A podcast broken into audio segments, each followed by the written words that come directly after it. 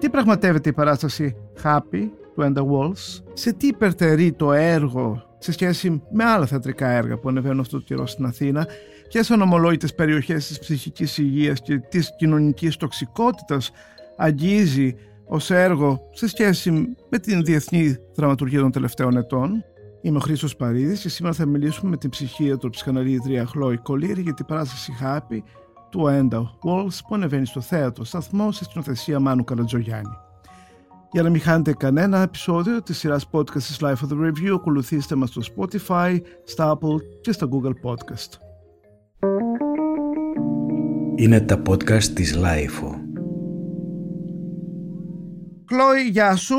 Γεια σου Χρήστο και Φέδωνα. Λοιπόν, κοίτα να δεις, ε, θέλησα να μιλήσω μαζί σου για την παράσταση ε, του Θεάτρου Σταθμός, Happy, του Elda Walls, ε, γιατί είδα ότι έκανες ε, κάποιο πολύ θετικό σχόλιο στο facebook, στην, στο τοίχος σου. Ε, μίλησες για μια πολύ ιδιαίτερη ε, παράσταση, για ένα εξαιρετικό έργο, στο οποίο μάλιστα ε, καλούσες τους πάντες να πάνε να το δουν.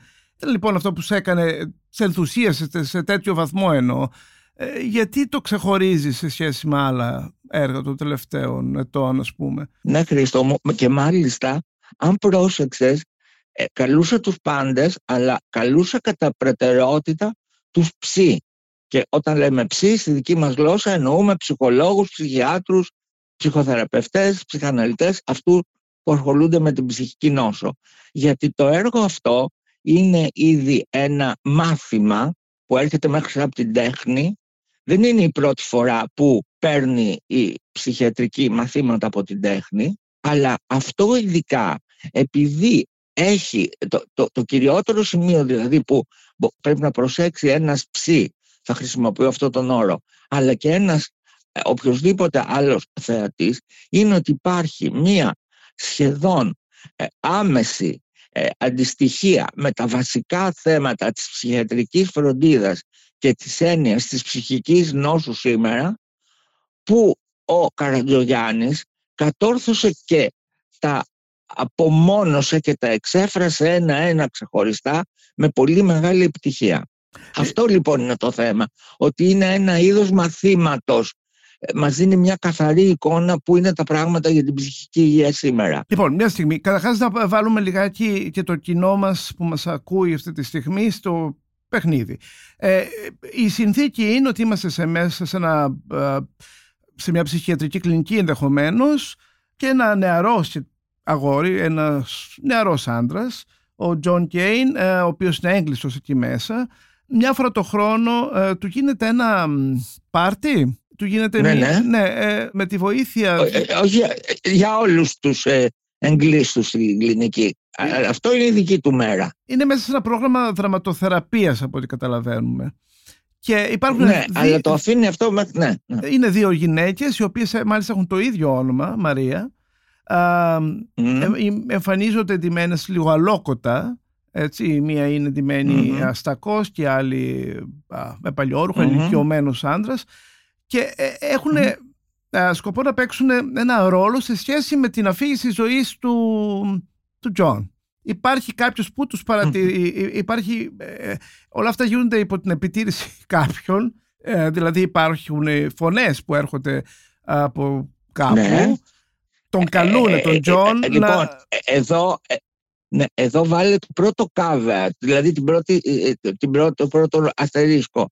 Η σοφία του έργου είναι ότι παίρνει απλούς και συνηθισμένους ανθρώπους όπως εσένα εμένα και τους μετατρέπει σε κάτι διαφορετικό, κάτι συμβολικό, τους επενδύει δηλαδή με μία εξουσία ή με μία ενοχή.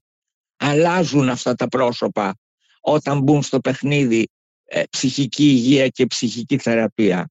Βέβαια, επειδή έχουμε να κάνουμε με θέατρο και μια θεατρική παράσταση, ένα θεατρικό έργο, ένα, μια ιδιαιτερη περίπτωση. Αυτό το αγόρι ναι. έχει κουβαλάει βέβαια τρομερά ψυχικά τραύματα, τα οποία κατά καποιο τρόπο σταδιακά μας αποκαλύπτονται. Ξετυλίγεται ένα κουβάρι του παρελθόντος αυτού του νέου ανθρώπου, ε, τα οποία έχουν μια μεγάλη τοξικότητα, μια τραυματική ηλικία παιδική, μια δυσκολία μεγάλη στο να. Δηλαδή, κατά κάποιο τρόπο, ε, είναι κλεισμένος στη δική του διάσταση αυτός ο άνθρωπος. Δεν έχει πραγματική επαφή ναι. πια με το έξω κόσμο, αλλά έχει με τον εαυτό του και το παρελθόν του. Ναι, Ή αυτό ναι, εγώ καταλαβαίνω. Δεύτερο σημείο πολύ σημαντικό. Όλο αυτό που λες ε, ε, είναι ακριβώς έτσι. Έτσι το παρουσιάζει και ο συγγραφέας και ο Καρατζεγιάννης. Αλλά ταυτόχρονα και το υπονομεύει.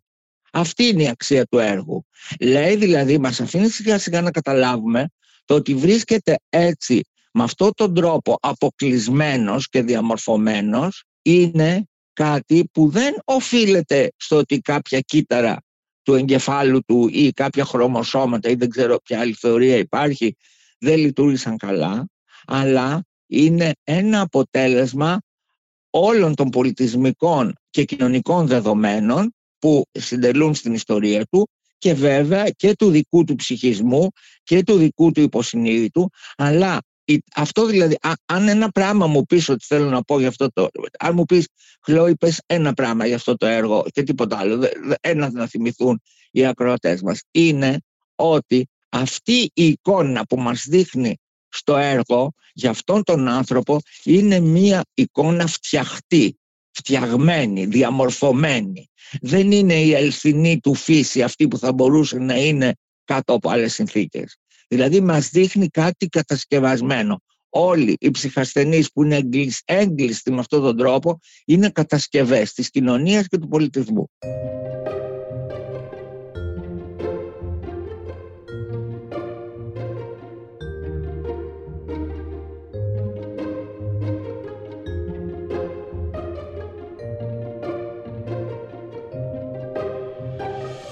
Εδώ να σημειώσω ότι το έργο είναι πάρα πολύ πρόσφατο. Γράφτηκε ε, το 2021, παρουσιάστηκε στο φεστιβάλ του Εδιμβρού το 2021 ε, από τον ε, End of Walls, ο οποίος στο ελληνικό κοινό πρέπει να είναι γνωστός κυρίως από το κινηματογράφο. Έχει γράψει τα σενάρια ταινιών όπως Τρόμος στο διαδίκτυο και Hunger του Steve McQueen.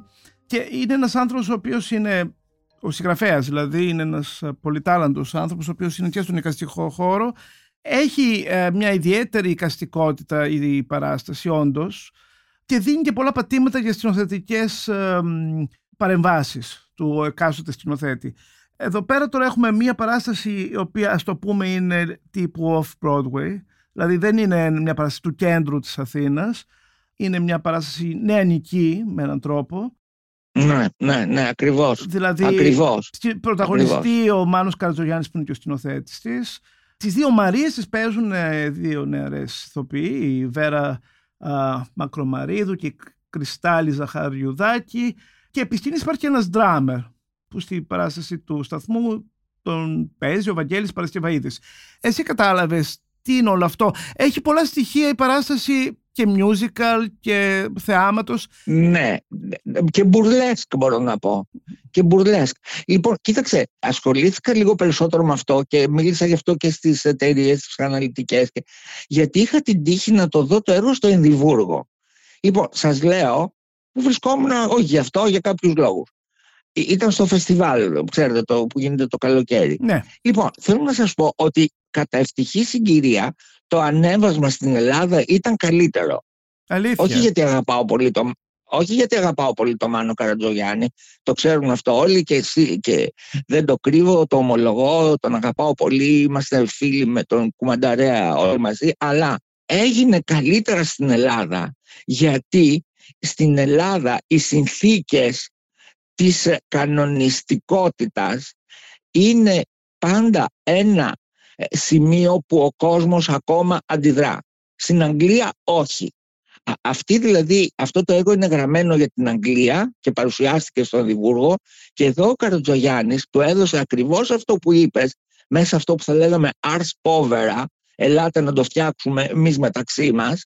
Αυτό ακριβώς ήταν η πεμπτουσία της ε, μοναδικότητας του έργου που και είπα στο Μάνο να το στείλει έξω, να, να παιχτεί έξω. Λοιπόν, γιατί; Ποια ήταν αυτή η μοναδικότητα; Και απαντάω τελικά και στην ερώτηση που μου έκανες μόλις πριν από λίγο. Γιατί επιλέγει να δείξει, γιατί αυτό μπορεί να το κάνει, επιλέγει να δείξει τι εγκλείεται. Και εγκλείονται τέσσερα πράγματα. Όταν λέμε έγκληση. Είναι το χάπι. Τι είναι το χάπι; Να παίρνεις ένα χάπι για να μένεις μέσα σε ένα δωμάτιο. Αυτό δεν είναι το χάπι. Να μου επιτρέψεις να κάνω μια παρένθεση. Για όποιον ναι, ναι. έχει παρεξηγήσει το όνομα του τίτλου, η, η λέξη είναι χάπι και όχι χάπι με την έννοια του χαρούμενου, του ευτυχισμένου. Είναι χάπι και ο τίτλος ο αυθεντικός είναι medicine. Κλείνω παρένθεση. Επομένως θέλω να κρατήσετε αυτή την εικόνα. Ένα χάπι που παρεμβαίνει είναι ένας, με έναν τρόπο αυτό το χάπι, η ψυχιατρική θεραπεία, είναι ένας νόμος κανονικότητας που επιβάλλει η κοινωνία για τους δικούς τους λόγους, για να έχει μια τάξη.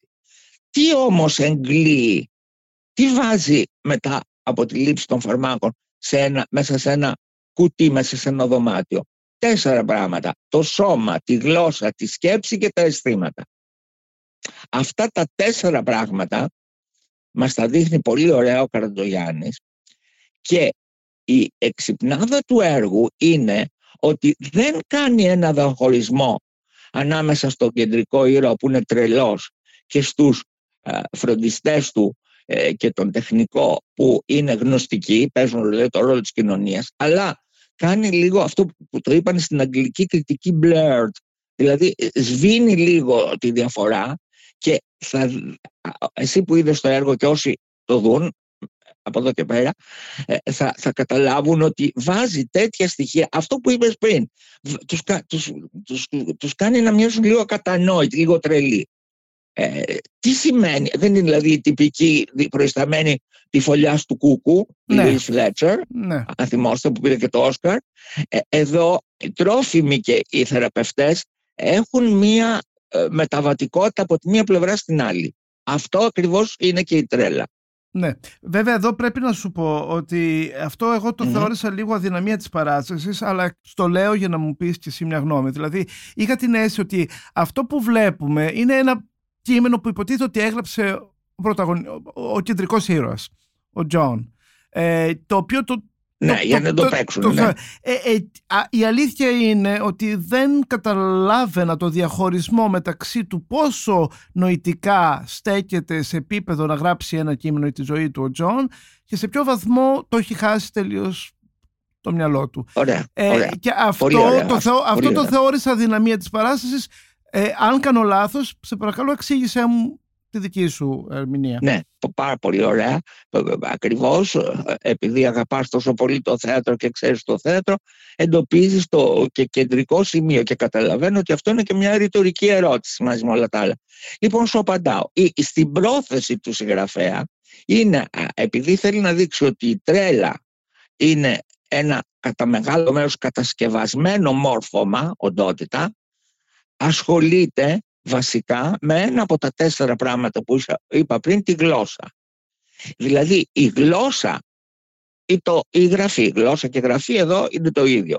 Η γλώσσα και η γραφή του ψυχοσικού, του σκιζοφρενικού του ή του παρανοϊκού ή του καταθλιπτικού, μανιοκαταθλιπτικού, είναι πάντα μία γλώσσα που μεταβαίνει από το συμβολικό σύστημα που ξέρουμε στην κανονική ζωή, αυτό που μιλάμε τώρα, σε ένα άλλο σύστημα που καταλύεται η συμβολική συγκρότηση, ένα χαρακτηριστικό παράδειγμα που το ξέρουν όλοι είναι η γλώσσα που μιλάει η ψυχανάλυση, η ψυχοθεραπεία, όπου αυτή η γλώσσα έχει μια, ε, δεν έχει μια υποταγή στη λογική, αλλά ακόμα περισσότερο αυτή η γλώσσα είναι που φέρνει στην, ε, σε επαφή εμάς, που υποτίθεται ότι είμαστε οι, ε, τα λογοκεντρικά υποκείμενα, μας φέρνει σε επαφή με κάτι που αν δεν είχαμε αυτή την επαφή τότε θα τρελαινόμαστε οριστικά και για πάντα και αυτό είναι η τέχνη γιατί η τέχνη με όλες τις μορφές κρατάει από την τρέλα ένα κομμάτι τη γλώσσα, να σου πω ποιητές, Αρτόρα, Μπόμα, Λαγμέ, Ρουσέλ, αλλά άστα αυτά, ας πάρουμε τις πιο απλούς ποιητές. Ε, ας πάρουμε την Έμιλι Ντίκινσον που διαβάζω τώρα τελευταία.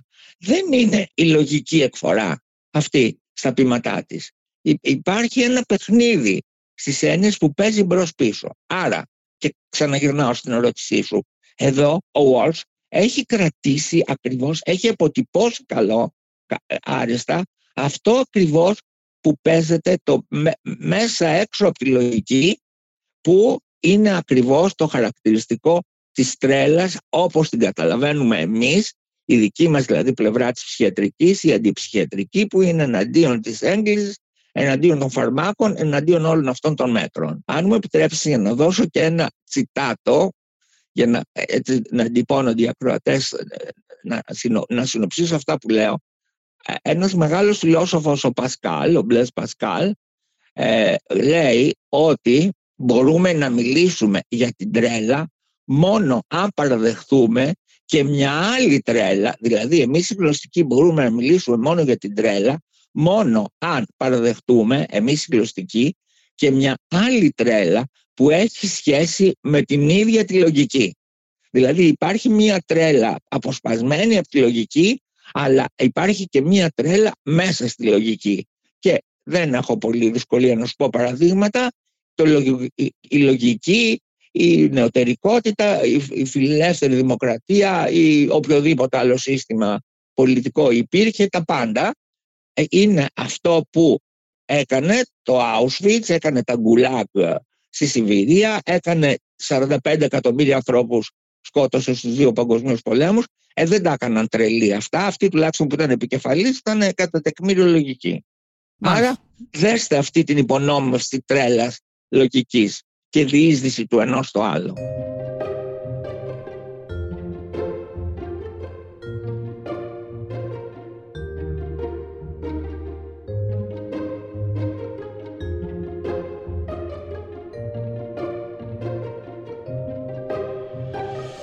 Οπότε κατά τη γνώμη σου ο Enda Walls δεν αρκείται σε ένα θεατρικό έργο για να δείξει μια κατάσταση αλλά κάνει και ένα βήμα παραπέρα και μιλάει για μια νέα αντίληψη των ναι, ψυχικά ναι. ασθενών ναι, ανθρώπων. Ναι, ναι, δεν ξέρω, ο Χρήστο, εσύ διευθύνεις την κουβέντα. Αν εδώ εγώ αυθόρμητα και το κάνω και σε όλα τα μαθήματα και που, ε, στο, που διδάσκω, ναι. ε, δίνω μια πολύ μικρή ιστορική αναδρομή πάνω σε αυτό για να καταλάβουμε πού φτάνει ο Walls. Ο Walls περιγράφει το ψυχιατρικό σύστημα στη χώρα του, στην πατρίδα του. Είναι Ιρλανδός. Πάντως, επέμενα να υπενθύμησα ότι αυτό το έργο γράφτηκε το 1921, γιατί ενδεχομένως, δεν ξέρω βέβαια αν είναι σωστό αυτό που θα πω, να επηρεάστηκε από τα πρόσφατα γεγονότα της, ε, ε, του κορονοϊού. Έτσι. Δηλαδή το 1921 είχαμε. Απόλυτα σωστό. Ε, είχαμε Α, απόλυτα, ήδη μπράβο, διεθνώς περάσει την εμπειρία του εγκλισμού όλων μας στα σπίτια μας. Απόλυτα, τι να σου πω. Μπορούσε να τελειώσει εδώ το podcast. Αυτό που είπες ήταν ακριβώς αυτό προσπαθώ να εξηγήσω τόση ώρα. Ότι τα όρια λογικής και τρέλας είναι τεχνητά. Είναι, όχι τεχνητά, είναι κατασκευασμένα έτσι που να, να βολεύουν την επικρατούσα κοινωνική ομάδα και την επικρατούσα πολιτιστική άποψη. Ξέρω, είναι λίγο, ακούγεται λίγο ακραίο. Αλλά αν θέλεις, άφησε με να σου πω με δύο-τρία λόγια και θα απαντήσω και σε αυτό που με ρώτησες έξω από την ομιλία, πριν αρχίσουμε. Ε, ε, μου έκανες μια ερώτηση και μπορώ και τώρα να απαντήσω. Δηλαδή, μου λες, βρε Κλώη, η τρέλα δεν είναι κάτι που υπάρχει στον άνθρωπο από τότε που γεννήθηκε η έννοια του ανθρώπου. Λοιπόν, με τρεις φράσεις μόνο. Η τρέλα μέχρι την νεωτερικότητα, η νεωτερικότητα ξέρεις τι είναι, το, ο θρίαμβος του, του λογοκεντρικού εγώ κόκκιτο το καρτεσιανό, νο, άρα υπάρχω. Είμαι το κέντρο του κόσμου και ο κόσμος είναι αντικείμενό μου. Ναι. Λοιπόν, μέχρι εκεί η τρέλα ήταν ελεύθερη και διάσπαρτη μέσα στην κοινωνία. Όχι ότι το να τρελαθείς ήταν και καμιά σπουδαία τύχη, αλλά δεν, μια, δεν έμπαινε μια σφραγίδα διοχωρισμού σε αυτούς τους ανθρώπους. Ζούσαν μέσα στις ομάδες, δυστυχούσαν, ευτυχούσαν Υπάρχει ο, ο χορός του Αγίου Βήτου, ομάδες δηλαδή τρελών που, που πήγαιναν από πόλη σε πόλη χορεύοντας πανηγυριώτικα. Η τρέλα ήταν συνδεδεμένη με την παρέκκληση, με τη διαστροφή, με την ανησυχία, με την μη υποταγή. Εδώ να πούμε στο κοινό που μας ακούει ότι σε έχουμε στο τηλέφωνο λόγω της κακοκαιρίας δεν μπόρεσες να μας έρθεις στο στούντιο της LiFO αλλά ωραία, μας τα λες και από εκεί, από το σπίτι σου. Ε, ωραία, αν, αν υπάρξει ενδιαφέρον υπόσχομαι ότι θα συνεχίσουμε μια άλλη φορά που δεν θα υπάρχει ναι, τέτοιο ας πρόβλημα. Ας ολοκληρώσουμε λοιπόν ε, τώρα το θέμα του, ε, λοιπόν, του ναι, έργου μας. Πολύ σύντομα, στην εταιρικότητα, το, αυτά τα περιγράφεις πάρα πολύ ωραία ο Φουκώ και πολλοί από το κοινό είναι ενημερωμένοι για αυτά τα βασικά πράγματα. Στην νεωτερικότητα παίρνουν την ψυχική νόσο και το, την κάνουν αντικείμενο της επιστήμης. Δεν είναι ακριβώς επιστημονικό δεδομένο, δεν είναι όπως η αιματολογία που κατεβαίνει ο αιματοκρίτης ή ανεβαίνει η πλήρωση με αιμοσφαιρίνη. Στηρίζεται σε ένα μόρφωμα υπερβατολογικό, μεταφυσικό, την ψυχή. Δεν είδε κανένας ποτέ την ψυχή για, για να πει αν πάσχει, αν δεν πάσχει. Οι πρώτοι λοιπόν ψυχίατροι κάνουν μια αντιστοιχία ανάμεσα στα συμπτώματα, το παραλήρημα, τη θάλασσα του συνειρμού, ε, οποιαδήποτε ε, είναι αυτά τα συμπτώματα, που τα βλέπουμε και στον ήρωα του έργου για να γυρνάμε συνέχεια και στο έργο και τα κατατάσσουμε με το δικό τους τρόπο σε νοσολογικές οντότητες. Γίνεται δηλαδή η ψυχιατρική αντικείμενο της επιστήμης, όσοι θέλουν να το ψάξουν, Εσκυγόλ και Πινέλ. Ο Πινέλ είναι ο περίφημος που λύνει ε, τους ε, τρελούς από τις αλυσίδες και τους βάζει να ζήσουν με έναν πιο ανθρώπινο τρόπο μέσα σε ένα άσυλο. Εκεί στην τραπεζαρία της Αλπετρία που πάρα πολλοί Έλληνες κάναμε ειδικότητα εκεί πέρα έχουμε αυτή την εικόνα με τον Πινέλ να λύνει τους τρελούς από τις αλυσίδες. Και θα μου πείτε, ωραία, πολύ καλό αυτό το πράγμα και υπέροχο, γίνανε πιο ανθρώπινες συνθήκες και συμφωνώ. Το θέμα είναι ότι παράλληλα με αυτό επικράτησε ένα μοντέλο όπου έπρεπε γιατί επικράτησε αυτό το μοντέλο θα πω αυτό ακριβώς το βλέπουμε στο έργο το έργο από τη μια μεριά έχει καλές προθέσεις. Να η πρόθεσή του είναι ότι επειδή όπως λέει ο Πινέλ η λογική δεν χάνεται ποτέ αλλά υπάρχει μέσα στην τρέλα και μπορεί να θεραπευτεί και να αποδοθεί ο άνθρωπος στην κοινωνία ακολουθούν αυτή τη γραμμή, πιστεύουν ότι είναι πλήρως αποδόσιμος και να γίνεται λειτουργικός, μπαίνει στην παραγωγή όπως τα λέγαμε πολιτικά σήμερα και αυτό παίρνει μια τέτοια έκταση μέχρι του να αλλάξει τελείως την υπόσταση και την οντολογική κατάσταση του κάθε ε, ανθρώπου που νοσηλεύεται σε ένα ψυχιατρίο. Γίνεται par excellence, δηλαδή γίνεται σε ένα βαθμό που καταλήγει σε ένα είδος φυλακής. Το χάπι είναι το ειστήριο για τη φυλακή όπως το βλέπει ο συγγραφέας του έργου. Και εμείς καλούμαστε να κρίνουμε και να πάρουμε μια θέση.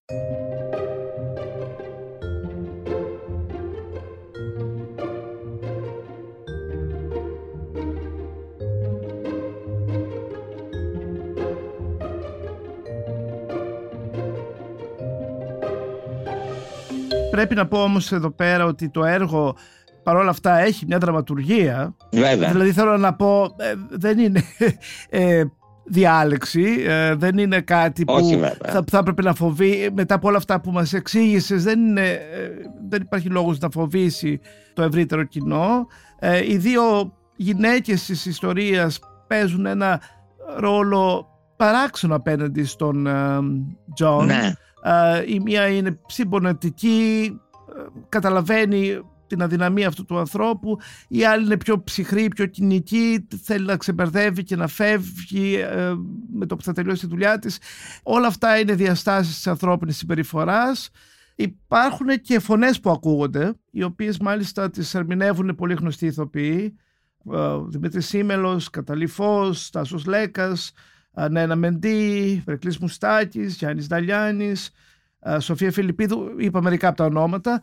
Αυτό προσθέτει μία σημασία στην παράσταση, στο σύνολό της.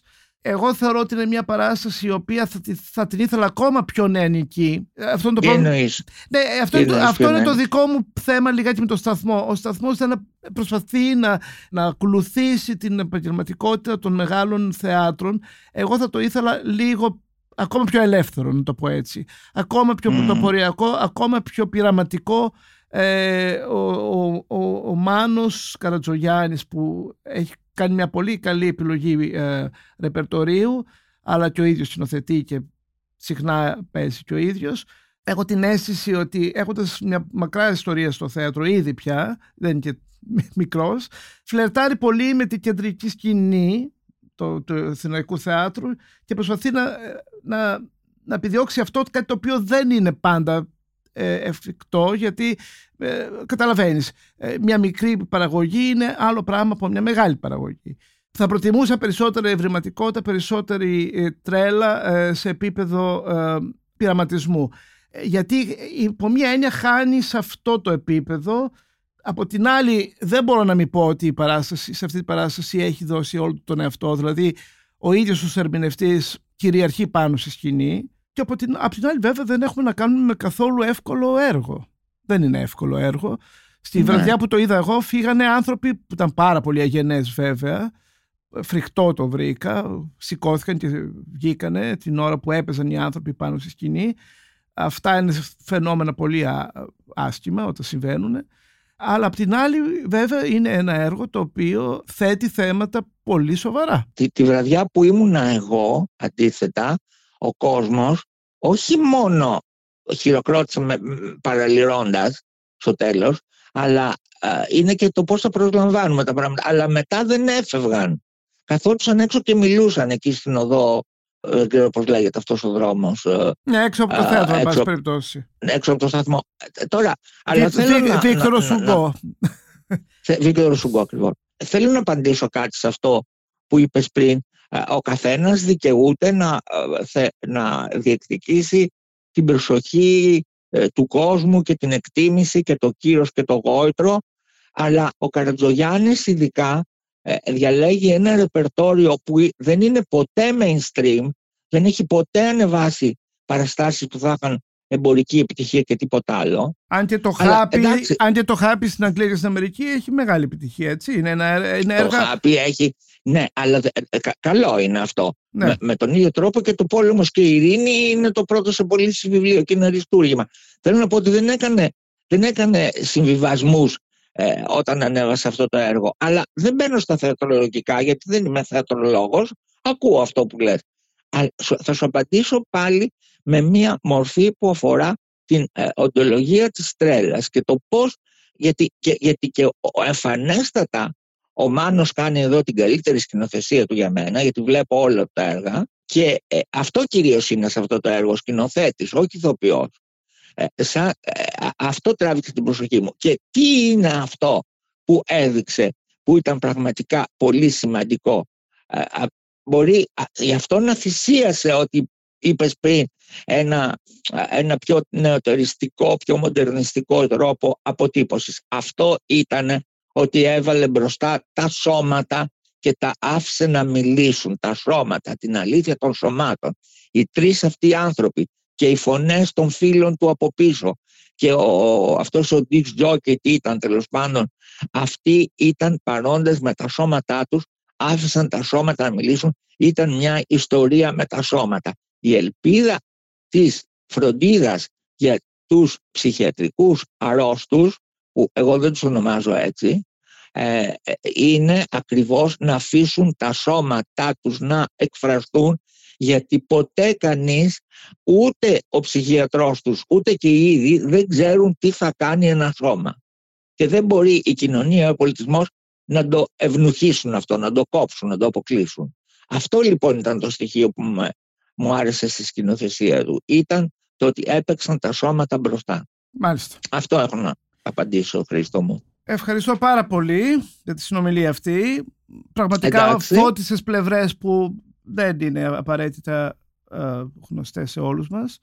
Ε, Σε ευχαριστούμε πολύ και Ωραία. θα σε δεχθούμε πάλι σας... στο θέατρο σταθμός και σε οποιοδήποτε άλλο θέατρο της Αθήνας. Και εγώ ευχαριστώ εσένα και τη LIFO που νομίζω κάνει αυτή την προσπάθεια ε, που θέλετε να ακούσετε τη γνώμη μου.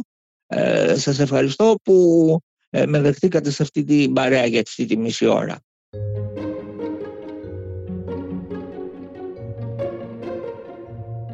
Είμαι ο Χρήσος Παρίδης και σήμερα μιλήσαμε με την ψυχίατρο ψυχαναλήτρια Χλώη Κολύρη για την παράσταση Happy του Έντουα Walls που ανεβαίνει στο θέατρο σταθμός στη σκηνοθεσία Μανού Καρατζογιάννη. Για να μην χάνετε κανένα επεισόδιο της σειράς podcast της Life of the Review, ακολουθήστε μας στο Spotify, στα Apple και στα Google Podcast. Ηχοληψία, επεξεργασία και επιμέλεια, Φαίδωνας Κτενάς και Μερόπη Κοκκίνη. Ήταν μια παραγωγή της LIFO.